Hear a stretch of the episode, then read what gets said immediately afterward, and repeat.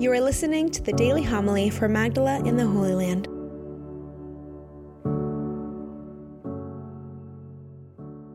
Jesus told his disciples this parable. A man going on a journey called in his servants and entrusted his possessions to them. To one he gave five talents, to another two, to a third one, to a third one. To each according to his ability. Then he went away. Immediately, the one who received five talents went and traded with them and made another five. Likewise, the one who received two made another two. But the man who received one went away and dug a hole in the ground and buried his master's money.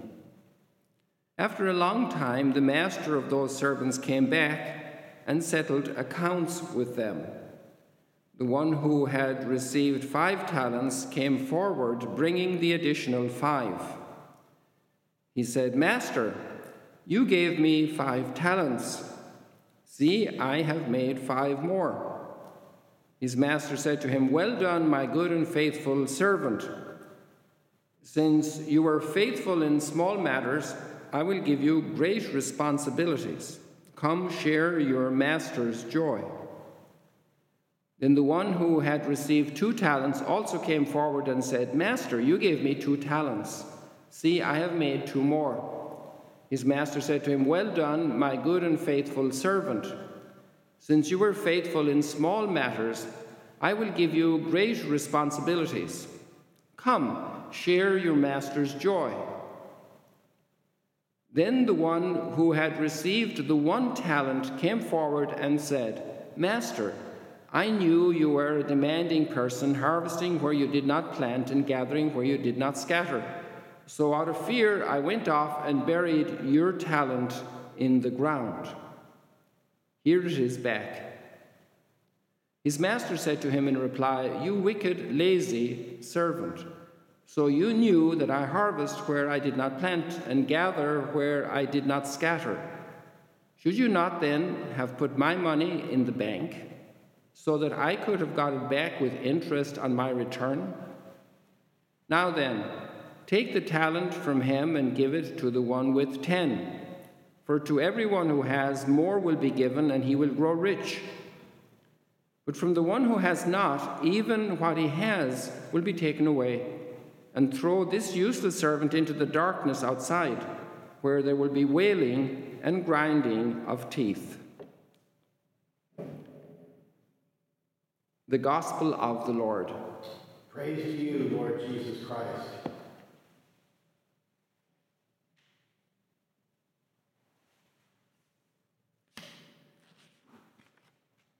I just notice now that we have one word, the same word, used in two different texts, or actually three, in today's readings, and they are uh, different in meaning. And it's the word fear. So we have this third guy who got one talent, and he, out of fear, I went off and buried your talent in the ground. But then we have in the psalm, "Blessed are those who fear the Lord." And we have this woman, uh, it says here, "The woman who fears the Lord is to be praised." So the meaning of fear in these first two texts of Proverbs and Psalm one twenty-eight is Uh, very different from the meaning of the word fear in the gospel text. And the word fear of the Lord means great respect, great veneration, uh, like somebody who doesn't want to hurt their feelings, who doesn't want to let them down. Whereas the guy with the one talent was afraid of punishment.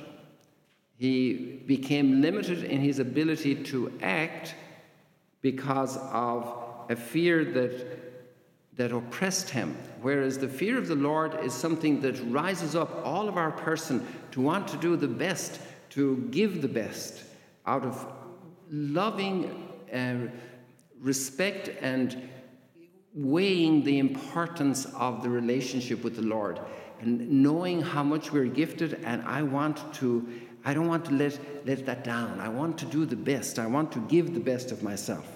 It's interesting to see that because sometimes we need to take a second look at some words to, to figure them out. Also, the word talent is a very special word. And in ancient times, a talent was a lot of money. It was like, I don't know, more than a couple of years' wages. Uh, so it's um, a lot of sustenance of life to be given. One talent is already a lot. Sometimes people enter into a dynamic of negativity. Oh, this guy has it all, and I have nothing. That's a very damaging attitude. We need to help children, for example. A sibling can be very smart and make it to Harvard, and the other sibling learns to be a carpenter. And each one has a talent. And those are not the most important talents, what we do and what we have. It's who we are. And so what we do is very important because it expresses who we are and it forms us. But the person who's doing a menial task is no less of dignity before God than a person who's the president of a country or the owner of a huge company or the inventor of a great cure for an illness in humanity. Everybody is blessed with uh, the image and likeness of God, which at the end of the day is probably our best talent. And sometimes we don't take care of it. Uh, America got talent, Indonesia got talent. Today I was tagging my Instagram post and I found, I just put in the words Got Talent to find people to tag. And it was filled with every country in the world has a program Got Talent, not just America Got Talent and Britain Got Talent. Everybody got talent. And uh, so that was fascinating to see that, that there this operation that's obviously a business that organizes this show business. And it's a wonderful thing in a way because it encourages a lot of new people to emerge and gives hope to a lot of people. But then on the other hand, maybe it's Um, parents need to be careful with their children because every little child want, want to become a rock star, and and their vocation is different, their talent is different, because each one got a talent according to their ability. And you're not less because you have a different ability than the other person. No, you have this ability, this ability, not disability. You have this ability to do something, and this ability is where you glorify God, where you serve uh, your brothers and sisters. There are a lot of reflections to make about this, because to ponder uh, about the na- nature of our talents and of our lives. Have you ever met a family that tells you, you know, that child was a huge blessing in our family? I imagine for a couple, just imagine what it does to their own development when they have their first baby. It changes their lives completely. It's a revolution of change, and they start doing things that they would never have dreamt of doing before. And they're helping each other, and they're paying, they slow down their whole fast sports car life to looking after a little baby crying in the middle of the night, and they have a headache themselves. And it changes their lives. It helps them to mature immensely. How a girl changes from being uh, a, a very giddy teenager, and ten years later she has a couple of kids, and she's a, a, such a mature young mother, such a wise person, and so self-giving to her children. She's completely transformed. When a person enters our lives, it can be the greatest talent. And maybe it's the person that enters our lives that's not easy. Let's say that family you go to and they tell you, this child was such a blessing for our family. I knew one family like that in Michigan, and they had two sons, they had four sons.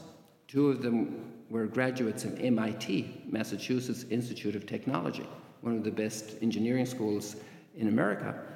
And their third boy, whom I knew, was relatively average kid. He wasn't going to be going to any school like that. And their fourth child had Down syndrome. But for the family, and the mother used to give talks. In fact, we went to visit a home for children with that type of condition. And in order to prepare the young people to go there, um, this mother came and gave a talk about their experience in the family. And she actually said a prayer when she was a child. I was always stunned by this, how God prepares us for our lives. and she remembers where she was raised. And she was out in a field with a lot of flowers, and she had a prayer in her heart, and she must have had some experience of a Down syndrome or a severely um, uh, limited person in the neighborhood, because she had a prayer rise up in her heart spontaneously and said, "God, never give me a child like that." It's interesting, isn't it? And God gave her her fourth boy was like that. But she said that that was such a blessing for the family.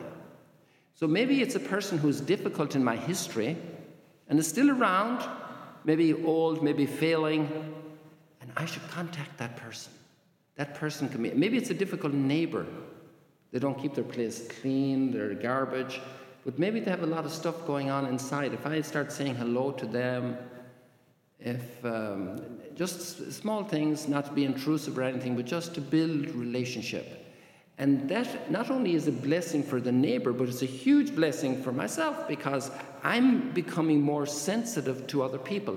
I'm becoming more entrepreneurial, like this woman in the book of Proverbs. This is an amazing reading, this woman in the book of Proverbs. What happened to my page here? When one finds a worthy wife, her value is beyond pearls. You see, again, people think that talents or pearls or money or status. And she has actually beautiful clothes, you know, she's making these extraordinary purple clothes.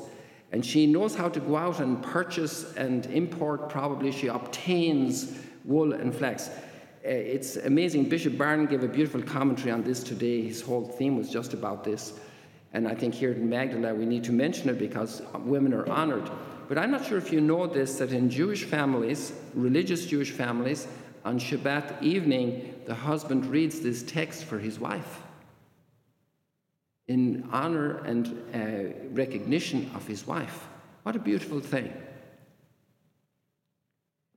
And it's not just she's industrious in the sense of she's very effective and gets things done and good things for her family and meals and everything and clothes, but she is a woman from inside. She's maybe beautifully dressed and has a very wonderful house, and she's the envy of the neighborhood, but she is not built on fleeting beauty and charm. There's qualities that are okay, but they're very transitory. But she's a woman of God. And there's a beautiful program it reminds me of that uh, some young women developed and are still working in different countries. Beauty inside, beauty outside. And they take the girls to the manicure, to the uh, beauty salons on one week, and they learn how to do some of those little skills. But then the next week, they're pondering the beauty of the heart. Because the girl that's beautiful on the outside but hasn't a beautiful heart is a bit of a problem. So they're, uh, what are talents? Maybe we should ponder today, who is the one person that's the big talent in my life? And I didn't realize it. And this can be a huge opportunity for me today to go forward. And the time goes quickly. Just read that first, the second reading of Thessalonians. The time goes very quickly. So use it now. Today, start building a good, a better relationship. Well, maybe it's a sibling that was difficult. Maybe it was a parent. Maybe it's a child. Maybe it's a neighbor. Maybe it's a coworker. Let's work on these relationships, because they're the huge blessing and talent in our lives, worth more than a million dollars.